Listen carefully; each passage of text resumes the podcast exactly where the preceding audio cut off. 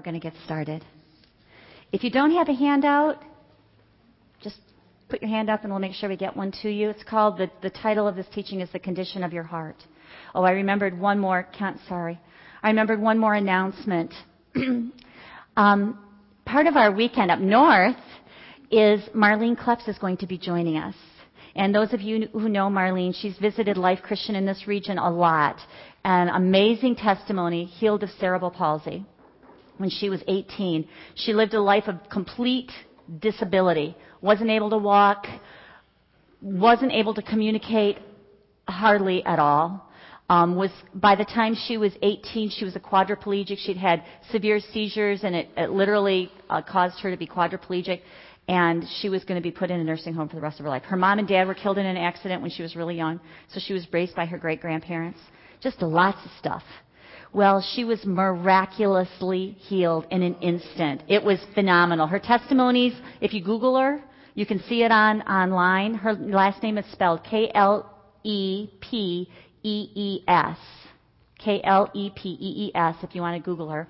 Um, anyway, she's going to be coming to Big Rapids um, to, to be part of this healing weekend in Big Rapids. And then she's going to be at Rochester First Assembly on Tuesday um, which this coming Tuesday at 7 o'clock. There are, I have printed out maybe 15 flyers. So if you're interested, pick up a flyer on your way out. It'll give you directions to the church and all the information. Kent and I are on that ministry team too, so we'll be there on Tuesday as well. Just wanted to let you know.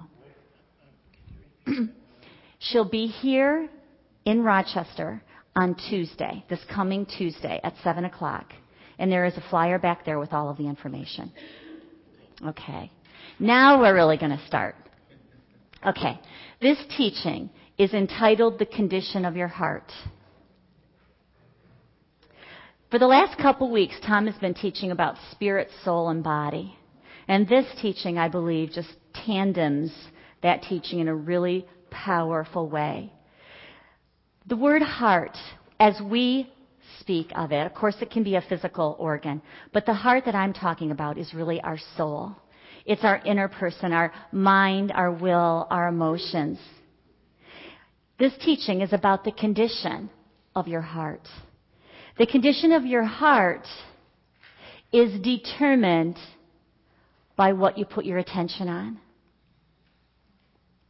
The condition of your heart is determined by what you focus on, what you focus your attention on. So throughout this teaching, I'm going to be using some verbiage that sounds like this. What are you sensitive to? What are you hardened to? What are you, what is your heart, your soul sensitive to? And what is it hardened to? The word hardened, I'm going to use the word hardness of heart quite a bit tonight. And hardness of heart, when you think about that term, it sounds like a bad thing. It can be but can also be a good thing. And you're going to see that throughout this teaching. So I'm going to def- define hardness of heart. A hard heart is cold. Now we're talking about directed towards something. Hardness of heart directed towards something. It's usually not a general blanket hardness of heart, but a hardness, hard heart is cold, insensitive, calloused, unfeeling, unyielding. So you'll see on your paper there's two big headings. One is the problem and the other one is the solution. So first I'm going to define the problem. The problem is that a hardness of heart may be keeping us from being sensitive to God. And it may keep us from being led by Him, hearing His voice and being led by Him. We can be hardened toward God and yet be a really good person. You can be moral, live a good life, be a really good person, and still have a hardened heart towards God. I'm going to explain that throughout this teaching. Hardness is not caused only by rebellion and sin. That's one way that it can be caused. We will talk about that briefly. But that's not the only way. So the question is how? How can your heart be hardened? we don't want hard hearts. We don't want hearts that keep us from being sensitive to God, that keep us from hearing His voice, that keep us from being led to Him. So why could we possibly have a hard heart? The first possible reason is because we're more moved by what we see than what God says. That's one possible reason why we may have a hardened heart. Remember, the condition of our heart is determined by what we focus on. So, and we're going to talk about that in more depth in a minute, but one problem is that we may be more moved by what we see than what God says. Would you please turn with me right now to Mark chapter 6? Starting with verse 45. in this account, right before this account, Jesus feeds the 5,000. He moves with compassion because there's multitudes of people. They're there hearing him preach and teach and heal. And there's no food.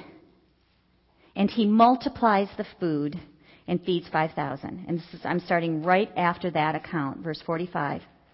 Immediately he made his disciples get into the boat and go before him to the other side, to Bethsaida, while he sent the multitude away. And when he had sent them away, he departed to the mountain to pray. Now when evening came, the boat was in the middle of the sea, and he was alone on the land. Then he saw them straining at rowing, for the wind was against them. Now about the fourth watch of the night he came to them, walking on the sea, and would have passed them by. And when they saw him walking on the sea, they supposed it was a ghost, and they cried out, for they all saw him and were troubled. But immediately he talked with them and said to them, Be of good cheer. It is I. Do not be afraid. Then he went up into the boat with them, and the wind ceased. And they were greatly amazed in themselves, beyond measure, and marveled. For they had not understood about the loaves because their heart was hardened. They had a hardened heart. They didn't understand. We're going to talk about that being another characteristic of a hardened heart in just a second. But they were in this position where they, they were more moved by what they saw with the, the image of Jesus walking on the water than they were in what they, they God had said to them or what they knew from the, from the, the circumstance with the multiplication of loaves. We'll talk more about that in a second too. And then they were amazed. They were completely marveled. They were in awe. One of the signs that you may have a hardened heart towards God is that you are completely amazed by His power. You are completely amazed by miracles. And the opposite is also true.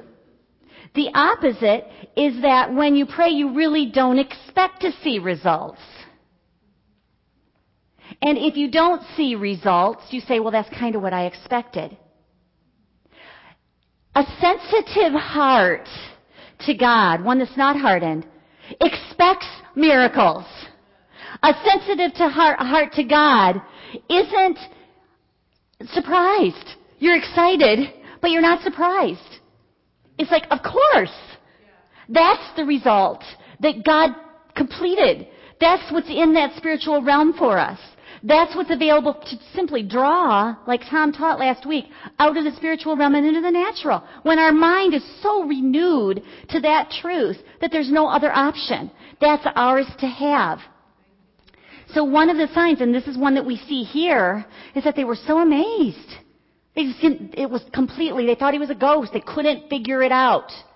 I'm going to read these same last two verses from the Amplified. This is verse 50 and 51, I believe. No, 51 and 52.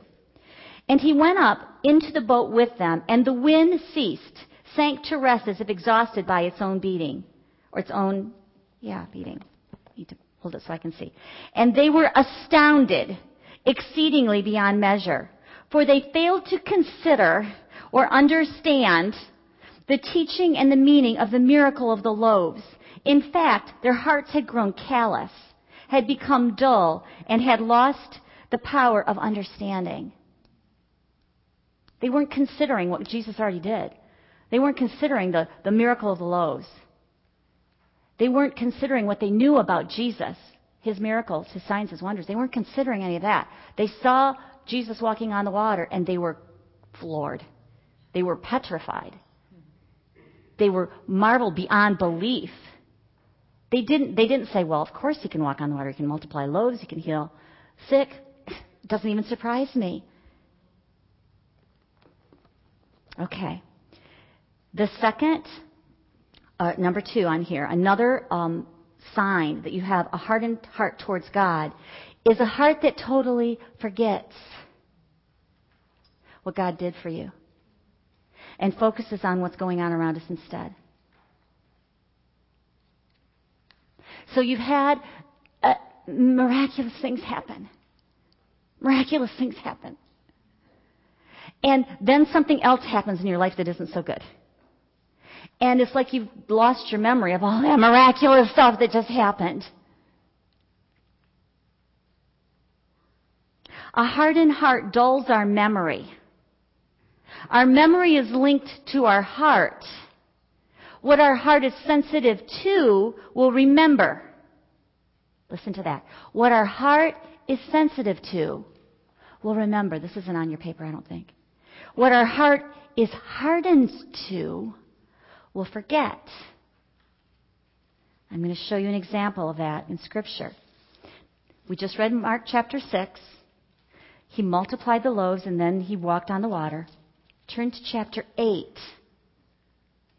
The heading says feeding the 4,000. I'm going to read verses 1 through 4.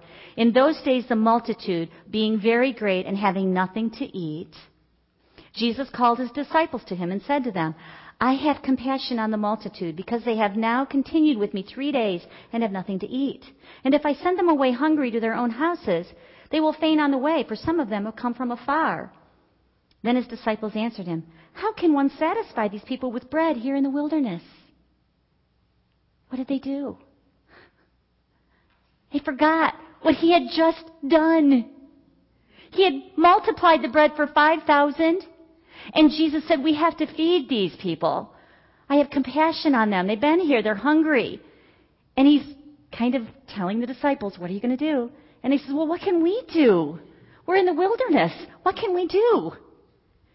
They had forgotten the miracle that he had done for the 5,000.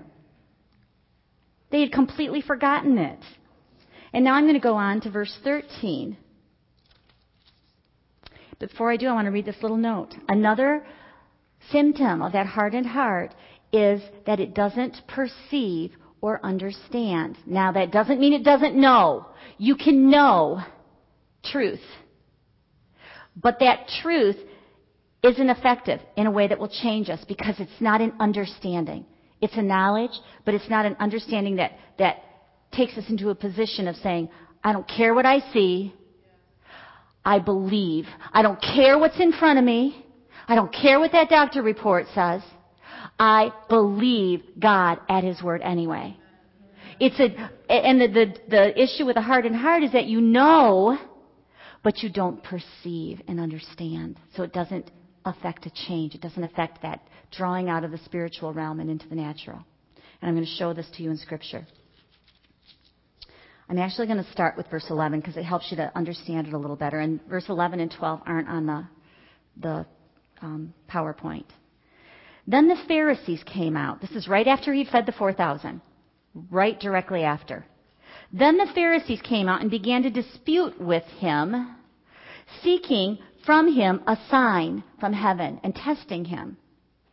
But he sighed deeply in his spirit and said, Why does this generation seek a sign? Assuredly, I say to you, no sign shall be given to this generation.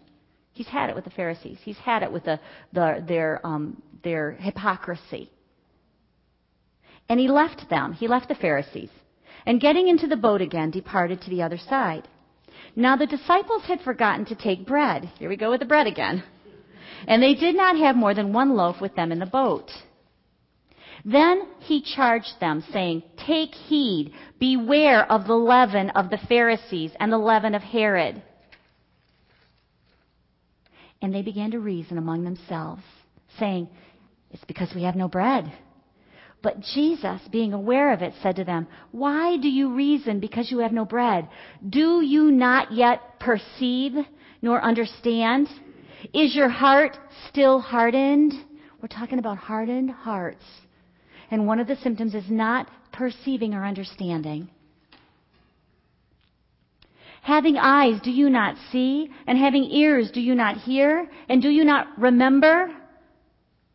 When you forget, what God has already done, it's a sign of a hardened heart towards God. When I broke the five loaves for the five thousand, how many baskets full of fragments did you take up? And they said to him, Twelve. Also, when I broke the seven for the four thousand, how many large baskets full of fragments did you take up? And they said, Seven. And so he said to them, How is it you don't understand? Their understanding was clouded. Their perception was clouded. Their memory of the miracles was, was lax. And they were focused on the, the, the, the literal. They were focused on the, the thing that was right in front of them, what they saw, instead of what Jesus said and what he had done. So a hardened heart doesn't perceive or understand. So the, the disciples had a lot of knowledge. They could answer Jesus the questions when he asked them. They remembered the facts, but they didn't, that didn't influence their behavior. Their knowledge was non-productive because they didn't have the spiritual perception and the wisdom to use it. So I'm, before I go on, I'm just going to stop and pray. Father God, open our eyes that we would see. Open our ears that we would hear. Right now, I just declare Right now, I declare that we all put our focus on you, Jesus. Not on what we see in the natural realm, not on what we hear, not on our own circumstances, but we put our eyes on you. And as we talk about the solution, we want to be sensitive to you, God. We want to be completely sensitive to you and everything that you have offered to us through the death and resurrection of Jesus. The grace, the gift, the completed work. That's where we want our focus to be. That's what we want our attention to be on. So, Father God, right now, just clear away the clouds, clear away the, the misunderstandings or the lack of understanding or the forgetfulness. Just wash it away. And may we have minds to receive. In Jesus' name, amen. Amen. So now we're going to talk about the, the solution. Okay, here's the good news. You can become sensitive to God and hardened to the other junk of the world, hardened to the world, and I'm just going to use the word world for now. But you can be hardened to the diagnosis, hardened to the symptoms, hardened to the people's words, hardened to all those lies. You can be hardened to all of that. Remember the word hardened means insensitive, callous, unyielding. That's a good place to be hardened to.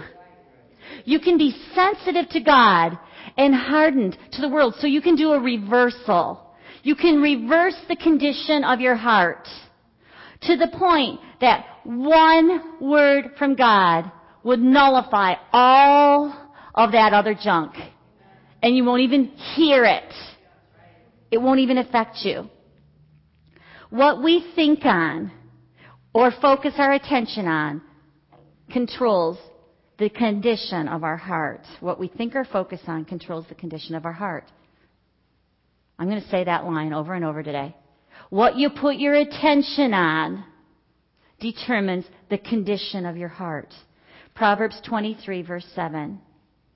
For as he thinks in his heart, so is he. So we're going to talk about two words or two phrases. Consider and consider not. Whatever things you consider, you become sensitive to. And whatever things you consider not, you become hardened to. Today I was reading Lisa's testimony. She's going to be sharing her testimony up north. And it just blessed the heck out of me because she used these words. She used these exact words. She didn't know what I was teaching. she considered not the doctor's report. She considered not the MRI. She considered not the doctor when he told her to go home and put her, her life in order. She put her attention on the Word of God, the promises of God. She was single-minded. She completely put her attention on God's Word. She wouldn't even look at the MRI. She had the slides. She still has the slides. She never looked at them. She refused to even look at them. She considered not that that tumor was 25% of her brain. She chose to consider not what the doctors were saying. And she's healed. She literally drew from the spiritual realm because her attention was focused in the right place. And her heart wasn't hardened to God. Her heart was sensitive to God. And it was hardened to all that other stuff.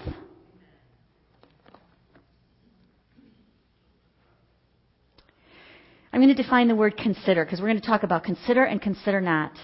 When you consider something, you take it into account, you ponder it, you study it, you examine it, you deliberate upon it, you meditate on it. That's the that's what we do when we consider. It's not just a fleeting thought. It's not just a simple, okay, I consider that, done. It is a continuous. When Lisa was considering the word, she was doing it continuously. And she was continuously considering not all of the other stuff. When we consider, now we're going we're going to look at the positive part.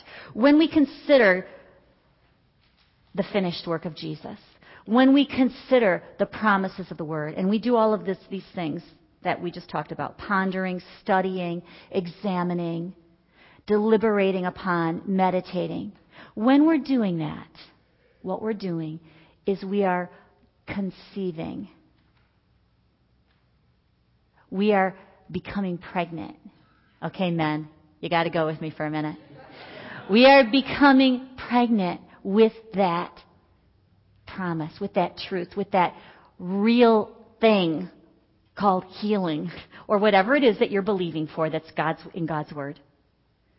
You literally it become it starts in a seed form and Lisa I'm sure you can agree with me when I first started the process of meditating and considering God's word it started as a very tiny tiny seed. And then as I continued to consider, continued to meditate, that thing grew like, like a baby growing in your womb. And it grew and grew and grew to such an extent that it was like all of me. It's like all I knew, all I believed. And the doctor's report wasn't even considered. It, it, there's no way that that could have anything to do with me because in me was God's truth. And then the birth of the miracle came. So that thing that we conceive, that thing that we consider, we conceive, and, it, and we become pregnant with it and give birth.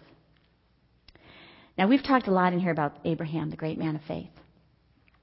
But the reason he was great really wasn't because of his faith.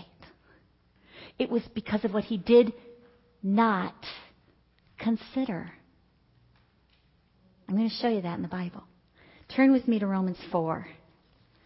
What he did not consider. Romans chapter 4, verse 18.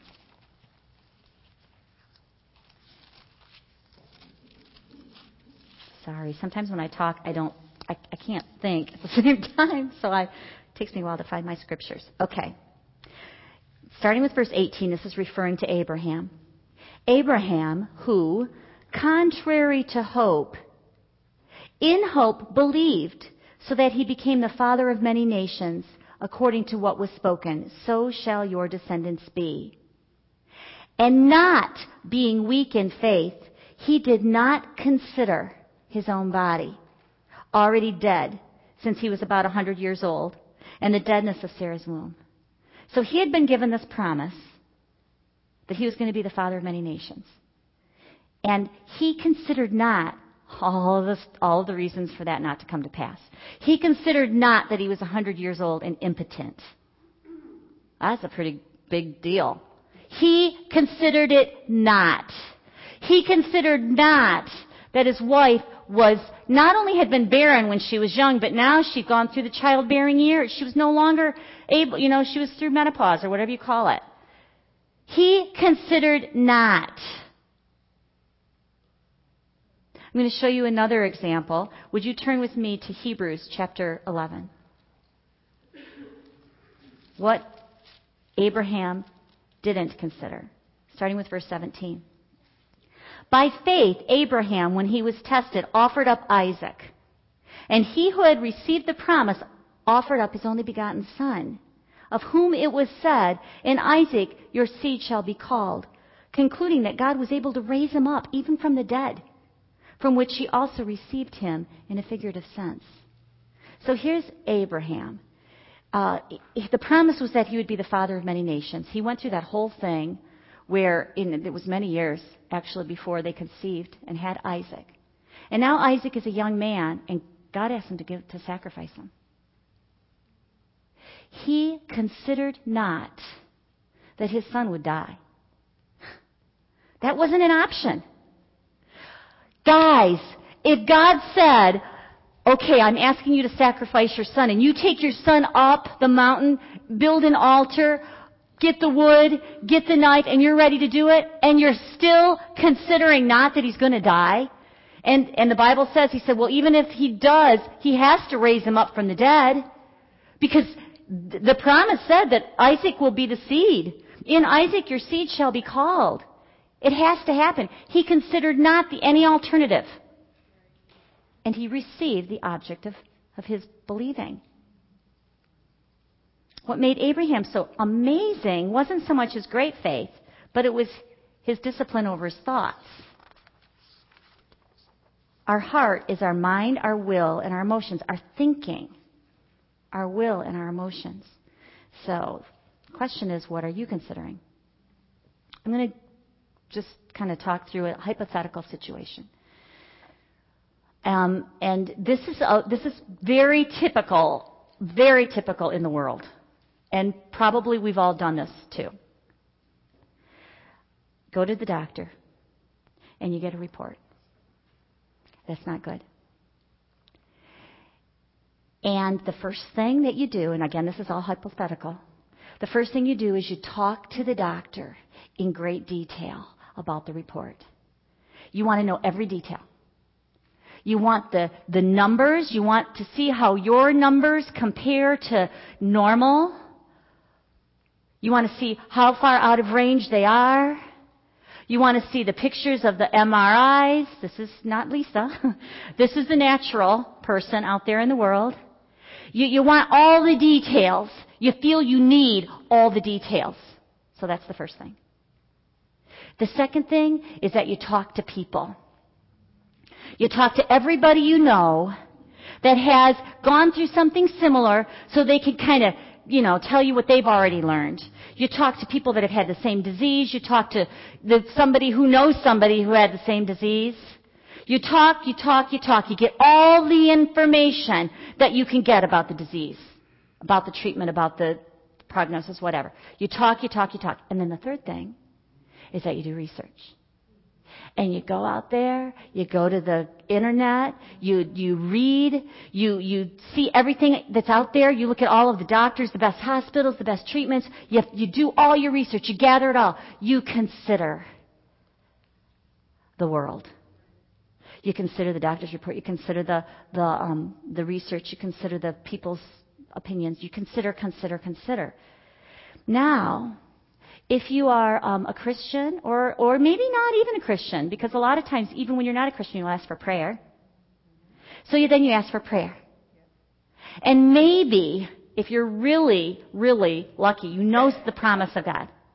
And so you, you speak God's promise. You say, by the stripes of Jesus I was healed. But the problem is that you haven't given as much of your heart. We're talking about the condition of our heart. You haven't given as much of your heart to considering God's word as you have the other stuff. Remember, your, the condition of your heart is based on, is determined on what you put your attention on. You become sensitive to what you put your attention on. You become hardened to what you don't put your attention on. So if all of your attention is on the research and the doctor's reports and all of that, that's what you're sensitive to and you're hardened to God unknowingly. Unknowingly. And you may be asking for prayer, you may be praying yourself, you may be speaking a, a scripture or, or a lot of scriptures. But you still been hardened to God because your focus is not where it should be. It's out of balance, way out of balance. I'm going to go to another scripture about hardened hearts. This is Hebrews chapter 3. Turn there with me, please. Hebrews 3. Starting with verse 7.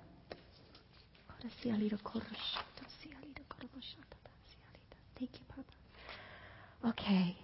Therefore, as the Holy Spirit says, today, if you will hear his voice, do not harden your hearts as in the rebellion, in the day of trial in the wilderness, where your fathers tested me, tried me, and saw my works forty years. Therefore I was angry with that generation, and said, They always go astray in their hearts, and they have not known my way. So I swore in my wrath, They shall not enter my rest. Beware, brethren, lest there be in any of you an evil heart of unbelief in departing from the living God. But exhort one another daily while it is called today, lest any of you be hardened through the deceitfulness of sin. So I want to just talk about some of the, the, the details about the scripture. The first point I want to make, it says, do not harden your hearts. So who hardens your heart? You do. It's, it's something that we do, probably unknowingly, but it's something that we do. God doesn't do it to us we harden our hearts. In the scripture, it says, it says, for 40 years you saw my works. We've read the account of the uh, Israelites and the Exodus and the years in the wilderness when they saw miracle after miracle after miracle. Remember, one of the signs of a hardened heart is forgetting. Forgetting all of the great stuff that God did. They go astray in their hearts, and they have not known my ways. Remember, one of the signs of a hardened heart is not understanding or not perceiving the goodness of God. And then it goes on, and it says, it says that when you don't perceive or understand, the immediate result is unbelief. So it talks about not understanding or not knowing. And then in the next verse it says, Beware lest there be in any of you that evil heart of unbelief. That, that leads to unbelief. That hardened heart towards God. When your attention is focused on the world instead of the Word, the, uh, one of the results is unbelief. You can become hardened also through the deceitfulness of sin. It says in the scripture, departing um, let's see. But exhort one another daily while it is called today, lest any of you be hardened through the deceitfulness of sin. Now, I want to I want to just stop there for a second and, and talk about this for just a, just a very short minute. I do a teaching called Godly Living, and it, I, in that in that teaching, I talk about yielding, yielding to God. That's a definition of being sensitive, yielding. A hardened heart is unyielding. So it's not that your holiness moves God. God's already moved. Our sins have already been forgiven completely. However, when you are separated unto God, when you are committed to Him, when you are yielding to Him, it causes you to be sensitive to Him. And you're, and you're not hardened to Him. You're sensitive to Him. So it says that you can become hardened by deceitfulness of sin, and that literally means that you, instead of yielding to God, you're yielding to the world. And, and again, that causes hardness in that area. Hardened to God and sensitive to the world. We want to be the opposite. There's a man I want to talk briefly about. Um, his name is Smith Wigglesworth. Weird name, but how many of you have heard the name? Probably a lot of you have. He was an amazing healing evangelist, powerhouse, powerhouse man of God. He lived, uh, what, 100 plus years ago. He's been dead for a long time. He was an uneducated man. The only book he ever read was the Bible. He couldn't read. He learned to read. I'm sure the Holy Spirit helped him. This was his source. One of the, uh, one of the attributes of this man was that he led a completely separated life. Completely. When I say separated life, he was only separated unto God. That's the only thing that he focused his attention on. That was it. I've read a lot of accounts and stories about him, and literally, if people would come to his house and knock on the door and they had a newspaper in his hand, they'd say, he'd tell them, You can come in, but leave the newspaper out there. Back then, there was no television or radio. He wouldn't even read a newspaper at all, ever. He was completely, now this is extreme, I know. We don't live in that kind of a world. But the, inter- the other interesting thing about this man was that he was seen as a really mean, hard man. But this is why. He was hardened to the devil and his junk. So when he would be at a meeting or a healing meeting or just a home, because he would go to people's homes when they were sick on their deathbed, he wasn't soft.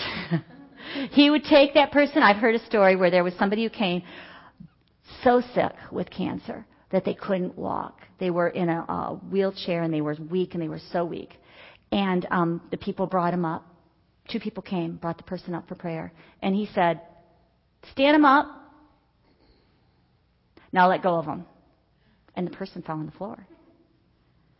And he said, Stand him back up again. and they did. And he says, Okay, now let go.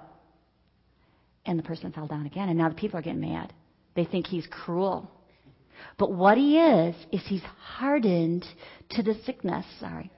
He's hardened to the demonic oppression, the sickness in this person. He's not hardened to the person. He loves God and he wants to see that person healed. Everybody thinks he's cruel. He says, get that person up. Stand him up. And they say, no, we're not going to do that. That's cruel. And he said, do what I say. I mean, he was so hardened to the enemy that he was, if you look at my definition of hardened, he was insensitive. He was unyielding. He was cold. He was calloused to the cancer, to the disease. So they stood the person up again, and he says, Let go. And that time, the person was completely healed. Completely healed. Every person that Smith Wigglesworth prayed for was healed. He had a 100% record, I think. I mean, everything I've read, I've read a lot of stuff where he's healed miraculously so many people. But he was so separated. That was where his complete focus was. He was so single minded. He had such a strong faith because that's all he focused on. He was hardened to the yuck. He was sensitive to God. Would you turn with me to Joshua 1 8? We're going to look at God's direction for us. God's direction for us. Joshua chapter 1, verse 8. This book of the law shall not depart from your mouth, but you shall meditate in it day and night, that you may observe to do according to all that is written in it. For then you will make your way prosperous, and then you will have good success. God says meditate in the Word. Meditate. Now it uses the word law. This is an Old Testament. But boy, if it worked in the Old Testament, how much better in the New? Meditate on His Word day and night, that you may observe to do according to all that is written in it, for then you will make your way prosperous and you will have good success. If all you did was meditate on God's Word, you'd be prosperous. You'd have good success because you're, you're sensitive to Him and hardened to the world. It doesn't take huge faith, but it does take pure faith.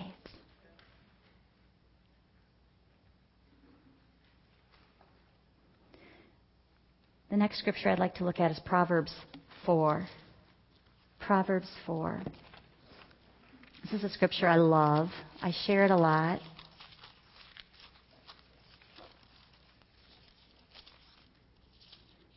My son, give attention to my words. Let's stop right there. What you focus your attention on, you will be sensitive to. It will determine the condition of your heart. My son, give attention to my words. Incline your ear to my sayings. Do not let them depart from your eyes. Keep them in the midst of your heart. For they are life to those who find them and health to all their flesh. When we become sensitive to God, when we, we are focusing our attention on Him, it is health. It is life. As your mind is renewed, through that focus, through that attention, life is the result. Fullness of life, the life that Jesus came to give, including healing, including health. We need to be sensitive to God, and we do that by the things we consider. I said the same thing again. The things we focus our attention on. The reason most of us hear the devil easier than we do God is because we spend more time listening to the devil. I'm going to give you an example. Maybe many of you have heard it, but I'm going to tell it again because it's a good example, and that's Yvonne. When Yvonne was in the middle of her journey, Yvonne is on our ministry team, and she had she was diagnosed with breast cancer, and she went through the whole protocol. And God completely supernatural every part of the treatment. So whatever the doctor said, it was twice as good. The results were at least twice as good. Everything was so much better than the doctor expected all along the way. Well, in the middle of that journey, there was a, a terrible tragedy in her neighborhood, and a young boy was killed in an accident. And that threw her. You see, the devil was speaking really loudly to her. So she was in the middle of this journey. She was believing God, and yet she saw this devil thing happen, this really evil thing happen. And fear set in about her life and about what she was going through and about her family and about her husband and her children. And the devil was speaking in her ear and she knew enough to take authority and to speak against the devil. And she did. She said, no, no, no, leave me be. Get away. I have authority. Go. And she had to do it, and she had to do it, and she had to do it, and she had to do it, and she had to keep doing it. And then the next day, she realized that she had spent more time talking to the devil. She had put more focus, more of her attention on the devil than she had God. And she changed her tactics. She got an iPod she downloaded a bunch of Andrew Wommack teachings. This that I'm sharing with you tonight is based on one of his teachings called Hardness of Heart. That I've been devouring his teachings. They're really good. She downloaded all of his teachings. She put that iPod with buds in her ears. She didn't even put it on her stereo. That was too far away. There was, it was too much distraction between the stereo speakers and her. So she put those earbuds in her ears. And she listened six to eight hours a day where was she focusing her attention? On God, on truth. The devil couldn't get in. There was a shift. That's how she fought fear. Instead of focusing on the bad stuff, instead of focusing on the fear, instead of trying to fight the fear, she put her attention completely on God by putting those earbuds right in her ear.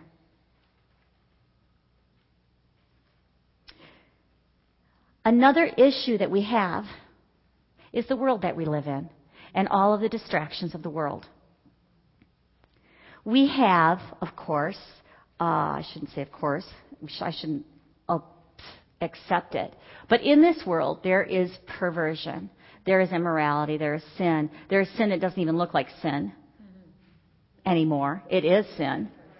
But the downward spiral in this world is yuck. And there is entertainment that goes with all of it. So the TV shows all of this stuff. It's, we've become complacent in this world to all of the yuck that's out there. It's, it's for real out there, but it's also part of the entertainment system. The music, the movies, the, even the reality TV, all of this stuff, it's just very big in our world. We can, and if, we don't even have to have a TV, all we need is a phone. We can go to Facebook and there's video after video after video on our Facebook and we can watch all those video clips. I do it. You know? It's there. We are immersed in the world. That can be a problem. I'm going to give you two examples. One example.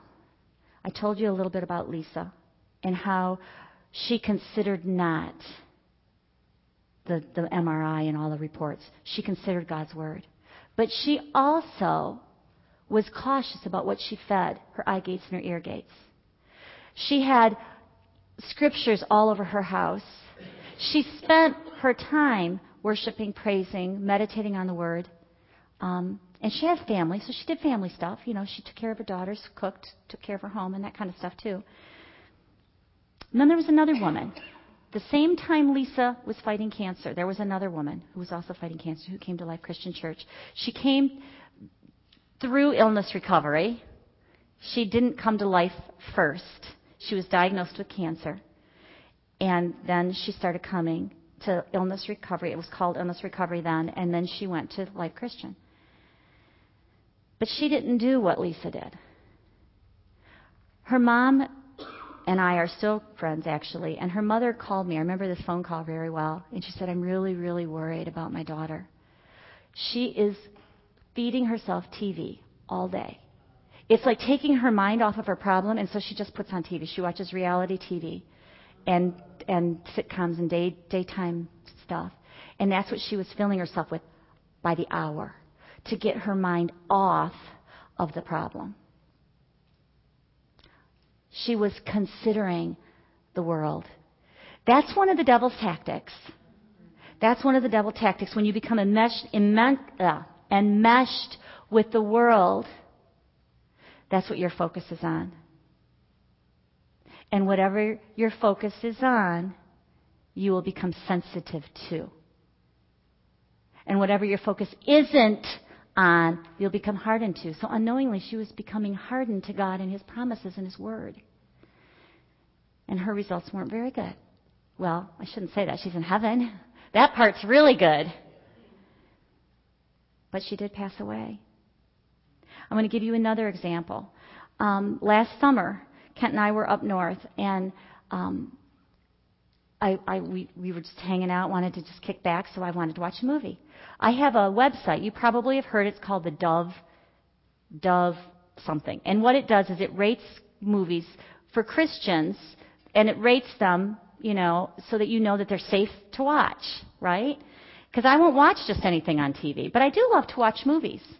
I love to just enjoy a good movie with my husband.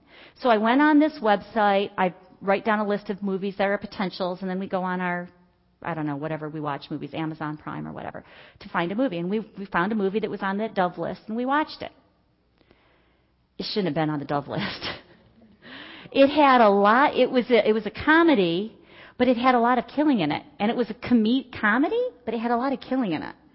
And it, it just wasn't a good movie. And while I was watching it, I could feel it in my gut. You know, it was like, I shouldn't be watching this. But, I mean, it wasn't that bad, so I kept watching it. That night I went to bed, watched the whole movie. It was terrible. I don't even remember what the movie was. But that night I went to bed, and in the middle of the night I woke up, and I had an oppression on me. I could literally feel this this weirdness on me.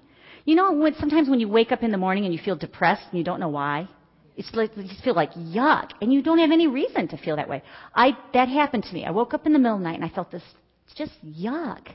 And I asked God immediately, I said, God, what is that? And this is what he said. He said, Don't be entertained by the devil's play. It was like, oh my goodness. I took something into my myself that was the devil's play. And he can do that. He can do that. The enemy, with the world, with the entertainment, with the callousness of sin that doesn't even seem like sin anymore, you can just kind of get wrapped up in all that stuff. And he warned me. He said, Don't be entertained by the devil's play. And I knew exactly what he was talking about because that movie was really bad. So be cautious of what you're feeding yourself in your eye gates and your ear gates. Be cautious of what you're taking in and how you're spending your time. What you focus your attention on, you'll be sensitive to. What you do not consider, you'll be hardened to. Harden your heart towards the devil's purpose, the devil's stuff, and you won't even hear his voice. No, this is where it really gets cool. Go to John 10 with me. We're almost done. John chapter 10, verses 4 and 5. And when he brings out his own sheep, he goes before them, and the sheep follow him, for they know his voice. Jesus is the shepherd. We are his sheep. We know his voice. Yet they will by no means follow a stranger, but will flee from him, for they do not know the voice of a stranger. I always, I always misquoted this. I always misquoted this and said, and I said, I am the sheep. Jesus is my shepherd, and I know his voice. I hear his voice. I recognize his voice. The enemy, I'm not listening to his voice. Nope, nope, nope. That's how I would quote it, but that's not what this says. It says, I don't even know his voice. When you are hardened to the enemy and the devil's ploys, when you are separated unto God and focused on His Word and His, His great stuff, you literally don't hear the enemy's voice. And I will attest to that. Now, I'm not saying I never do, because I do, occasionally. I do. I do have times, and I could sit and tell you some, where I have sensed the attack of the enemy in, in, in a season of my life or in a time of my life. But for the most part, I don't.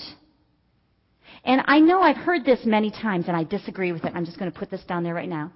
I have heard that when you are working for God, the devil's going to attack you, boy, because you're doing a good work for God. I disagree.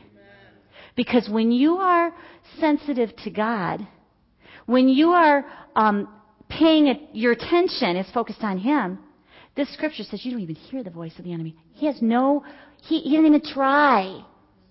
He doesn't even try. He stays away. I am hardened to the enemy. I'm not going to buy it. Now, I'm not saying that never happens because it does. And we are a process. I'm not Smith Wigglesworth. I'm sorry. I'm not Smith Wigglesworth. You know, I'm not going to, mm, I'm not going to be that way yet. Maybe I will in Jesus' name. I should want to uh, to be like that completely. But I disagree. I believe we can live a life that Jesus came to give us. I call it a divine life. He, he, God gives us divine healing, divine health, but even more. A divine life where you live a life focused, centered, sensitive to Him, and hardened to the junk, hardened to the devil's play, hardened to that stuff. And if you make a mistake like I did and watched that movie, he told me. God, the Holy Spirit convicted me. He said, don't mess around with the devil's play. Don't be entertained by that. And I said, okay, God. And that's it. Done. Spend quality and quantity time with God. Being separated unto Him. And I just want to put a plug in for um, uh, the conference. And I know you guys can't go, but they're really powerful. And I think the reason these weekend conferences are so powerful is because you separate yourself from, from all the stuff of your life. You, you get away. You, you say, okay, I'm setting aside all of this stuff. I'm not, you know, I'm not going to be working in my lawn. I'm not going to be doing laundry. I'm not going to be cooking. I'm, mm-mm. This weekend is me and God and you literally starve the devil out of your life. It's awesome. And what I see, what Ken and I have been so blessed to see, is the, the, um, the power and the presence of God is so strong, and it like ramps up through the weekend. As the people are, are, are, because that's what they're doing. They're focusing their attention on God and His Word and His promises and His power and His love and everything that He has. And all of that other stuff isn't a part of where we're at. Oh no. So they're being hardened towards the enemy and being sensitive unto God. It's awesome. My last point. Be totally committed. Sometimes in this life we are too darn passive. We need to be more committed. We need to be committed. We need to stop the conception of thoughts that are contrary to God's Word. We talked about considering and considering not. That's something you want to abort. Don't let yourself become pregnant with negative thoughts, with the devil's lies, with the, with the, whatever the, the enemy is trying to get you to buy. Say, oh no, I am not conceiving that in my belly. And any seed that's in there, I call you aborted. I'm conceiving God's truth in me. Period. Nothing else. So renew your mind by meditating on God's word instead of the world. Meditate on what God says. Whatever you focus your attention on is what you'll be sensitive to. Whatever you consider not, you'll be hardened to. So be sensitive to God, be hardened to the devil. Now that's some food for thought. That's some food for thought. I just pray over this, Father God. I pray over this word. I pray, Father, no condemnation. There's no condemnation in Jesus. No matter where we are right now, no matter what we are walking in right now, no matter what we've done this week, today, I declare that the truth of your word will set us free. Knowing the truth of your word will set us free.